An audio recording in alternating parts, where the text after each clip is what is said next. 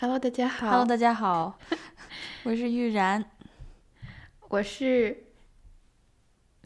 我思考一下我的新名字，我是啥？是豌豆。我要一个，你觉得豌豆中性化吗？非常中性化。那我就还是豌豆吧。豌豆，录豌豆好。今天我们又给大家带来一期中文的播客 More Please。 是的，谢谢大家收听。今天我和小然刚刚在讨论我们要改名的问题。对，改那个大名。对，小然要叫，我还没想好叫啥。对。我是在想把那个性别认同嘛改一下，不是改成就是改成 they them。 they them 中文是什么？他们。就是中文毕竟和英文不一样，所以可能在中文语境里大家我不知道大家的语怎么样才能更好理解，因为中文的他、男他和女他其实发音是一样的，所以我们说他的时候并不会直接默认一个性别。但在英文里面说男他和女他之后，因为是 he 和 she， 所以就会有默认的性别。那有一些人他并不是会默认，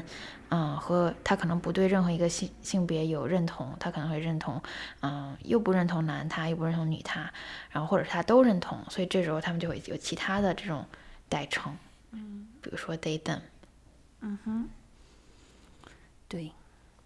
那小然，你讲讲你为啥有想改这个，改成这个男女都可以，或者说性别上面，不是两极化，而是全部融合起来的这个代词呢？我不想男女都可以，我就是既不男又不女。就是，好，就是不想完全。就是属于女性代词的那种感觉，觉得，你刚刚说这个性别身份和性别表达也不是完全一样，但是我是，就是在之前就换过发型，把头发都剃了之后，换成一个比较男性化的发型之后，发现就是有一种全新的自由的感觉。但就可能有过了两三年之后，就重新去回顾那种感觉，然后，就重新去思考什么给我带来的那种就是比较更自由的感觉，是不是我本来就是，并不一定非要是长发。对，因为这些我们。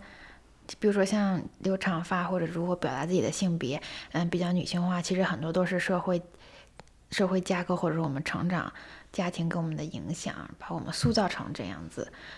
觉得越女性化越代表我们的价值会增加，或者是越打扮漂亮越化妆，觉得我们的价值就在增加，都是社会给女性的一些束缚和一些社会给我们的要求。对，其实就是我们今天就想讲一下性别的两极化，就是把人放到一个框框里，你或者在男性这个框子，或者在女性这个框子，但是事实上性别并不是如此，并不应该如此两极化。就是性别并不是，就是我刚刚读到一个词叫社会性别，是吧？就是。除了你的生理性别，就是你生下来你的染色体里是 XX 还是 XY 之外，社会性别其实是文化还有后天整个社会就是建构和架构出来的一个东西。对，就是因为就是比如说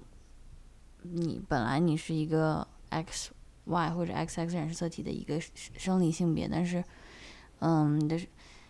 你生出来到这个社会上之后，社会的人就会强加给你一些就是固定的想法，然后你自己慢慢也对这些想法产生认同，然后你会开始表演别人对你的一些期待的一些角色的那些特点，是这样吧？对，比如说小婴儿，他们小时候都是没有性别观的。男婴儿、女婴儿，其实，他们的行为和他们的思维方式和他们大脑结构也是完全没有区别的。只是因为父母和社会不断对他们强加以一些要求规定，然后比如给他们穿什么颜色的衣服，比如说要求男孩子不可以哭，女孩子不可以声音太大，不可以闹得很脏，然后男孩子不可以去喜欢玩娃娃这。对，这种不同的规定反而使小孩子在很小时候，就是2-3岁或者3-4岁的时候，他们就会，小孩子很聪明的，他们瞬间就会理解周围的人对他们是如何对待他们，然后周围的男人和周围的女人的行为有什么区别。到他们3-4岁的时候，他们就会开始显现这些社会给他们的社会架构中这些性别的期待，他们就会去迎合那些期待，然后慢慢男孩和女孩这种社会性别才会显现出来。所以其实婴儿都是没有性别观的。然后像小然刚刚说生理性别，其实不光于有染色体，有些人他甚至有 XY 染色体，但是他生下来的时候有男性生殖器，或者是染色体和生殖器不符，就这种这些他并不是完全生下来的小宝贝，完全小宝贝生下来的小婴儿，都是很难放到一个框，就是2个框框里的。生下来的小婴儿都有一些生理上都可能放不进框里的这种情况，而在这种情况下，很多时候，以前的时候，医生会强行为他们决定，也就是说，一个完全健健康康的小婴儿，医生会给他们做一些，手术，然后呢，小婴儿长大之后可能并不会，心理认同并不是医生所为他们决定的这个性别。就是他，啥意思？就是他的生殖器是不确定，是吗？对呀，有的人他可能会外显生殖器是一个阴茎，但是他其实肚子里面还有卵巢、子宫。那有时候医生就会直接切掉他的卵巢、子宫。但这件事情并不是小婴儿想要，而是医生和家长自己决定的，觉得自己给小婴儿决定了他的性别。那有些这时候婴儿长大之后，他们会觉得我觉得自己是个女人。我讲这个就是这种双性状况呢，这种生理上的情况，是因为想把这个状态说的更明显一点给大家去理解。因为如果大家只是去理解心理状况，可能有一些复杂，但你把这个双性生理状况拿出来之后，你就没有人可以否定本来人类他就不是完全男或者完全女的，因为生下来有的人就不可以放到这个框里。所以这个框它的存在就是有问题的，然后这是我们今天想探讨的问题。对，就是这个框它会给人带来限制，然后甚至会阻碍社会发展。对，或者说这个框它的存在是某些人使某些人得到了利益，某些人把自己放到一个框里，很多人放到其他人放到另外一个框里，他就可以通过这2个框的不同，来用这种方法去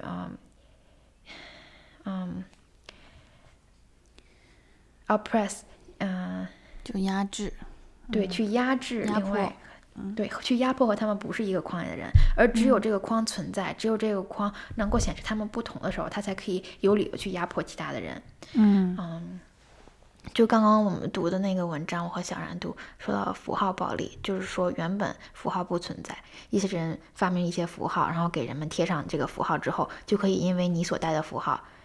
对你施以暴力。对的。就是 stereotype 吗？符号的英文还是 symbol？ 就是 symbol， 就是男女也是 symbol。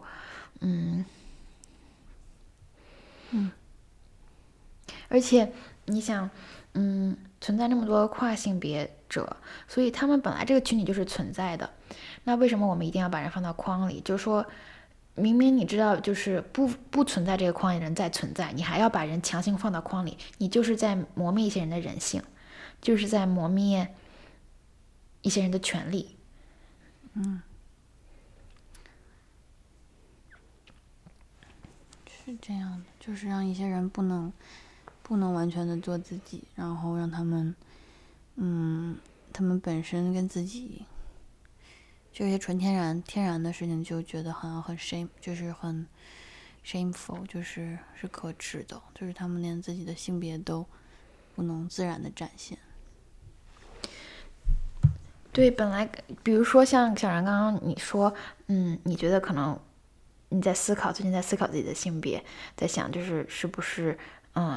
比较倾向于 they them， 就是不是完全 she her， 就是女性这种代词，而是用一个比较中性的代词，或是无性的，对，一个无性代词。那其实你想，有的时候，经历这么20多年的成长，你现在才开始思考这个问题，是因为社会一直在巩固你是女性这个想法，所以你现在还要经历这么多的复杂的思考。探索痛苦，去想我是不是要改到我的代词，这件事本身就是一个对你的压迫，对人对自己性别观的一个压迫，因为原本他没有给我们就是接受我们的医生，我们的父母，我们成长的社会并没有给我们一个选择，他没有告诉我们性别其实是我们自己知道的主观的事情，而不是一个一个天然决定的事情。对，我没有觉得特别痛苦这个过程，但我觉得就是会有一种限制感，就是比如说不太喜欢从小家人跟你说你一个女孩子怎么样这种话，就会听起来就是会有一些很深入的影响。对于我来说，就是作为一个女孩子你怎么能这样，或者女孩子家对这些期待，对这种话，对我们听了都很多，那我觉得其实你没有痛苦，那是最好的，但是肯定有很多跨性别的人是很痛苦的，对，就是，对他们也是在更改自己的性别认同。对，我觉得，当然有的时候我们会本来作为女性，作为被压迫的这个性别，很多时候我们想要性别平等，那他确实是有时候会说你作为一个女孩不能怎样，这种话确实是很有害的，不光对我们的个人发展，对整个我们女性作为一个团体在社会的地位也是有害的，但其实我觉得我们当然不光要去为女性权利奋斗，同时我今天比较想讲的，就是我们今天想讲的，今天并不是一个女权的一期，而是关于性别不该两极化的一期。当然，这个性别不两极化其实跟女权也是息息相关的，因为女权和其他性少数人的权利其实都是联系在一起，我们都是在向父权社会，要求我们的权利。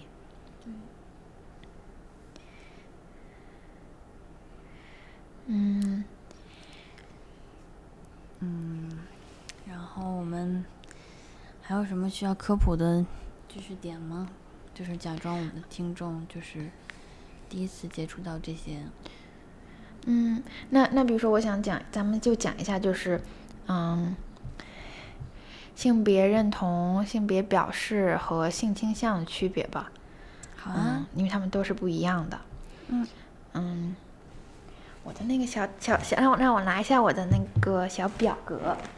好的，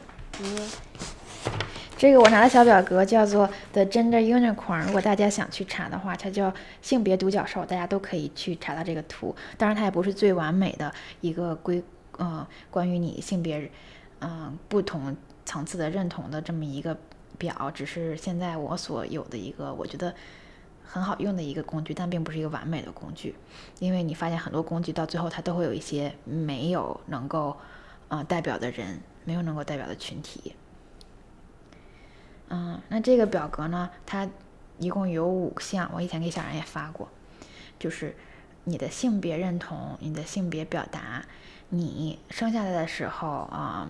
被认定的性，你出生时候医生认定了你的性，然后还有你的性倾向，然后和你的情感倾向。那我就从性别认同、性别身份，稍微有一点点，一共5项。性别认同对吧？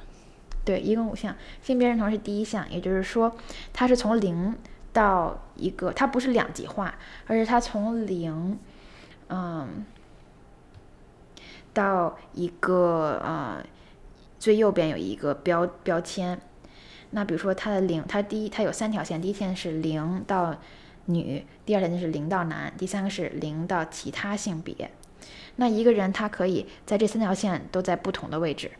比如说一个完全认同自己是女人的人，他会在100%就是右女人这边，然后0男人，然后0其他性别。那有的人可能是我认同70%女人，我是30%男人，我0其他性别，或者是我是100%其他性别。就是性别是一个社会架构，所以有的人可能是同时觉得又是男又是女，有的人可能觉得他不是男也不是女。我还听过一个方法是把性别画成一个圈儿，就它并不是一个有两个 end 有2个结束点的地方，而是一个圈儿。那你在这个圈里在哪里，你就会发现很多人如果性别是一个圈的话，其实我一般都不是在这个圈的一点，而是如果你画一个圆，画一个派，然后呢你的性别可能会在这个圆的任何一个地方。有意思。对，那小然，你觉得你的这个性别认同你在哪里呢？到你现在来说的话，我就是那个实力呗。我也在圈里的某一个点吧，我觉得。圈里的某一个点。对，是不是还有一种就是消解性别，完全就是想去掉性别这个概念的那种人？然后就是把这张纸给撕掉那个人。对，我所希望的，就我个人来讲，我比较推崇的，或者我希望在完美的世界里是一个后性别时代，就是性别已经不再是一个标签，因为性别确实是人们发明出来的标签来去禁锢我们而去控制人的一种方法。那所以我觉得以后会有后性别时代，就是大家都没有性别，你想怎样就怎样，你想和你爱的人在一起就和你爱的人在一起。但是想达到那一步，我们现在要做的是先意识到人不是有两极化，然后现在就是很多人会在自己那个名字后面加上 she her 或者是 he his 或者 they them 或者是 they she 或者是 they he， 就是 all 的所有他会觉得自己可以用的代词，他会在他的名字后面加上。那现在这是第一步，因为有了这步，大家才会不会默认你是男是女，或者在这两极化的2个极上。然后有了这一步，你要先说出来你的代词，然后才慢慢可以取消代词。这个 make sense 吗？就是你不是说咱们现在可以一下就到从来就说代词都不存在，只有你现在先意识到原来代词有除了男他和女他之外的代词，然后而且大家不要去assume， 不要去断定，这是一个达到后性别时代的一个必须要经历的步骤。比如说你要不要改成 they them， 也是一个到后性别时代需要的过程。I see。 我还听过一个很有趣，就是说咱们可以想不同的代词嘛，也许不一定是 they them， 也可以是比如说key， 就是我听以前好像是某个 native 语言里面 key 的意思就是他们就是我们中文里的宝盖头的它，就是比如说你说一棵树，它不会说 it， 它不会说是一个key 不是宝盖头的它， key 是一个对于植物来讲专门用的，但是比如说中文里会用宝盖头的它，英文里会有 it， 但是他们为了表达对这些植物有生命的东西的一种尊重，他们会用 key 这个词，就说 key is very beautiful， 而不是 it is very beautiful。也就是说这个他用起来显示了一种尊重，所以也可以把所有的人的代词都改成 he。 当然中文里面所有他都是听起来是一样，所以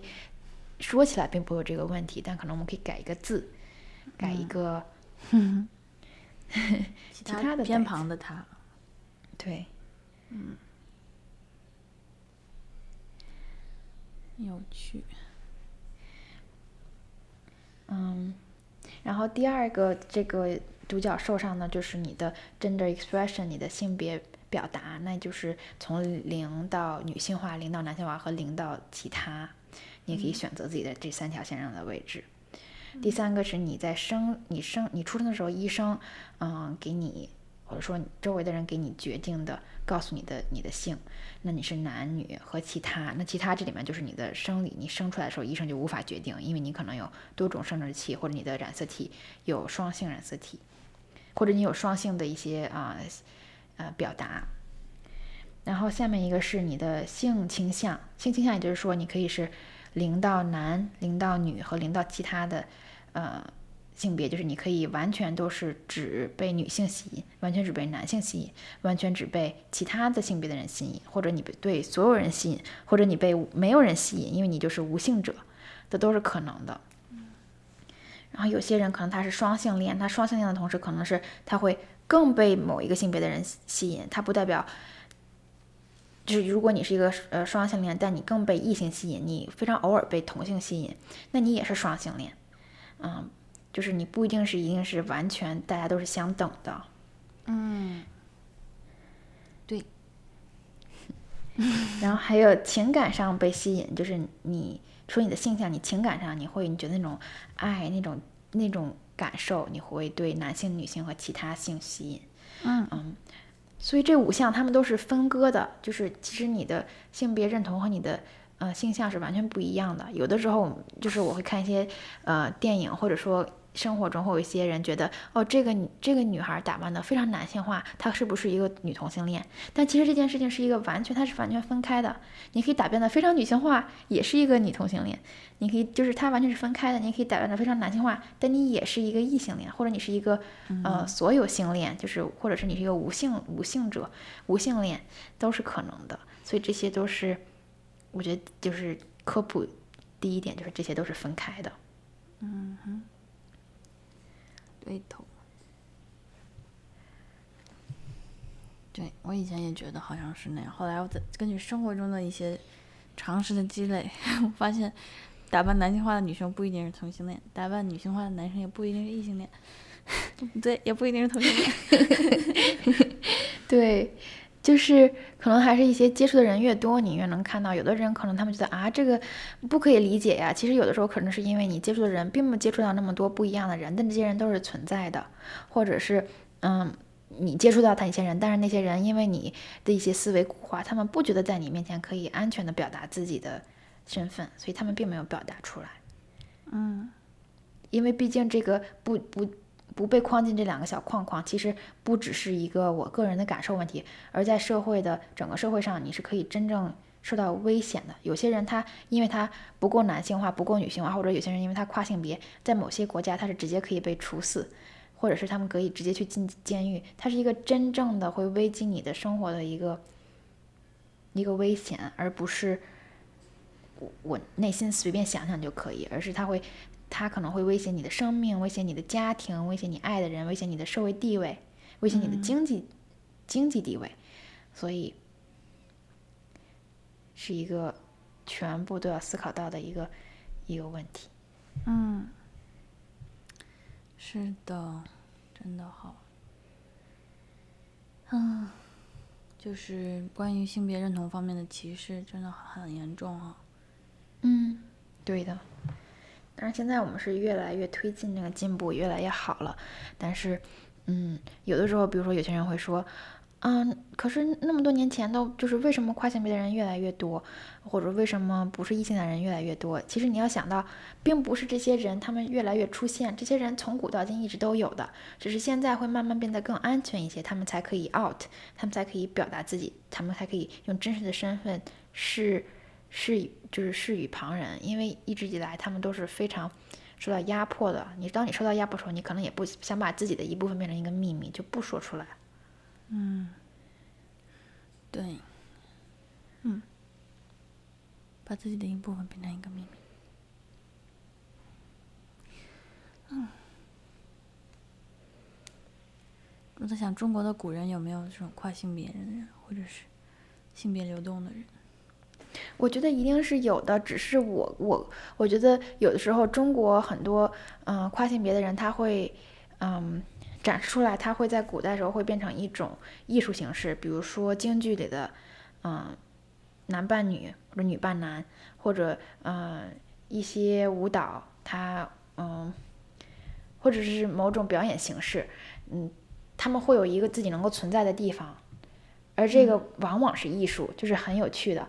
就在很多其他文化里面，跨性别的人也往往是就是会变成某种艺术的，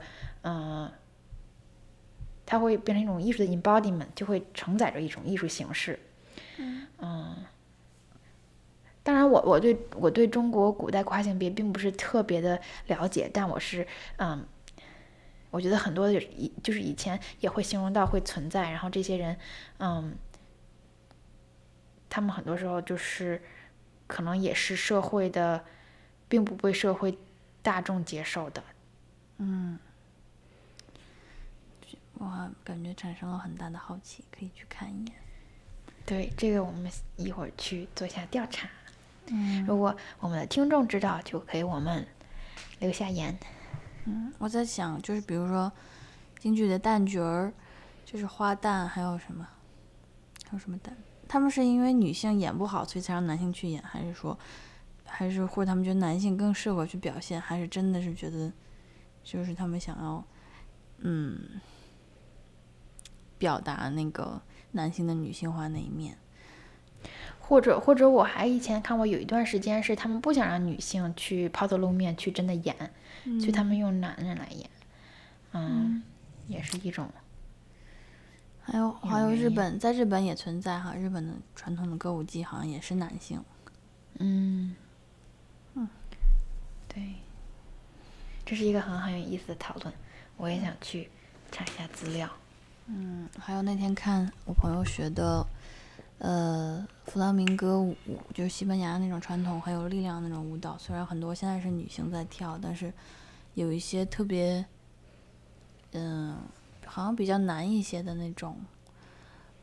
必须得穿裤子才能表演的动作，他们就传统是不能让女性来演的。然后我就发现，谈到这个也会觉得，每当谈到性别，就是它都是一个很大的话题。你不光谈的是性别的架构，而你不可能不谈到性别的平等与不平等。就是父权社会对女性的压抑，这就是一定是联合在一起的。平等不平等，比如说因为不能让女人来演，所以男人才就去演，或者是因为觉得女人演不了，所以男人去演。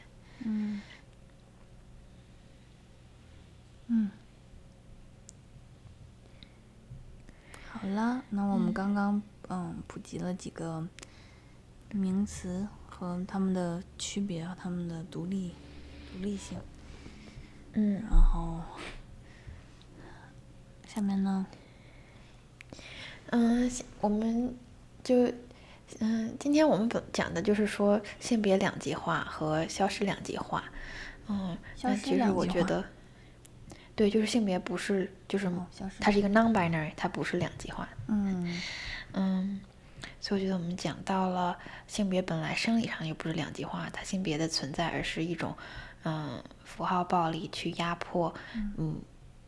弱势者。然后又讲到人的性向然后性认同都是不一样的。我觉得讲得好快，瞬间就讲完了。还有就是咱们要不要讲一下人们对跨性别者的那种他们觉得是一种精神障碍，或者对同性恋者的那种这种想法，为什么他们会这样觉得？因为我觉得人本来，我是觉得人本来就对不常见，对和自己不一样的事情觉得充满威胁感。我们经常把一些我们不理解的事情就把它划分为心理疾病，妖魔化。对，对，以前比如说以前，当然现在跨性别和同性恋已经很早就不再是一个精神疾病的一个范围了。当然在中国有的时候可能还会存在一些矫正疗法，但是矫正疗法其实是非常不人道，而且非常就是非常错误的。你讲的这一点我同意，就是因为太不熟悉了，所以咱们好像以前播客里也提到过，就是和自己特别不一样的人，我们就会把他推得特别远，然后就对他们产生敌意。对，而且他们的存在可能确实一是我们心里受到了威胁，二是他可能对我们的生活确实有一些危机。比如说如果有些人可能觉得，如果跨性别的人可以存在，如果同性恋可以存在，那么是不是就意味着我不可以去无限的压迫就原本应该是女人的人，或者是有我的利益我原本的特权就会受到一些威胁。原本这个世界是为异性恋人准备的那我会受到一些，我的异性恋是一个对我来说是一个优势，那当同性恋不再受到歧视的时候，我又少了一个优势。就是有些人当你有特权的时候，你会更去压迫那些没有特权的人，这样的话你就会保持自己的特权。人都是一般如果自己没有受到威胁的话，你都会想要保持你可以得到好处的这种一个系统。然后就是其实不是很久以前，比如说1890年或者1910年前，这段时间就是可能100多年前，很近。那个时候呢，有些人就会觉得女性她们的情感是一个对这个父权主义社会的一种不便利。当女性有很多情感的时候，她们会不听从，她们会使你的这个男人的生活出现一些并不是他一直在服务你的这种不便利，所以他们会把女性的这种狂躁或者女性的一些生气而归结就是一种心理疾病。因为女性是不该生气的，女性是不应该歇斯底里，他们就叫做歇斯底里症，就是你不应该歇斯底里的去伤心，女性就应该永远你的情感保持到平稳。那这个其实也是他压迫一种方法。如果你有这种情感，你反而要就是不可以去表达，而你表达了给他们带来不便，那你现在你就是一个疾病。对，不是他们还要把他的那个子宫切掉吗？对，就是其实是激素的一些作用，他想减少激素的作用，可能好可怕。真的。所以有的时候，其实我们现在觉得我们在讲这些，可能大家觉得这个会不会就是很遥远，或者跟我们生活没有关系。但其实当你真正看到它，我们如果不去抨击这个两极化，那其实我们就是在支持它的两极化，和支持现在我们觉得普通的是对的，就是常见的是对的，不常见的就是有问题的。而这种想法其实是非常容易遭到伤害，就是创造伤害的，对弱势群体。所以我们所以我和小然就想要就发声，然后分享。对，那我感觉今天也学到了不少。太好了。其实我觉得很多时候比如说小然之前讲我们女性被告诉你要怎么样，你因为你是女孩，就很多这个性别其实都是一个社会影响下我们的一种表演，我们每天都在表演这个性别，因为别人教我们要去这样做，所以我们就不断的在这个架构里面去巩固我们的这个身份，因为这样我们才安全，这样我们才被接受。所以但这其实并不是一个不可破坏的一个事实，它是一个我们可以去取消、可以去抨击的一件事情。嗯，对，好有意思。好吧，那咱们好，我们这一整个系列还会有继续的后续的很多期，可能是不是有4-5期啊？计划对我们现在计划的这个性教育系列，我们有大概4-5期。然后如果有些话题，比如说今天讲到这个，讲到中国古代，那我们做了更多研究之后，可以再做更多的延展期。我们这个性教育系列，我们很激动就想就是公开讲性，然后性健康、性积极，然后正视性，和性别的一切，还有性同意。是的，嗯。好的，那期待大家听到这一期，然后请给我们反馈，好吧？再见啦！再见。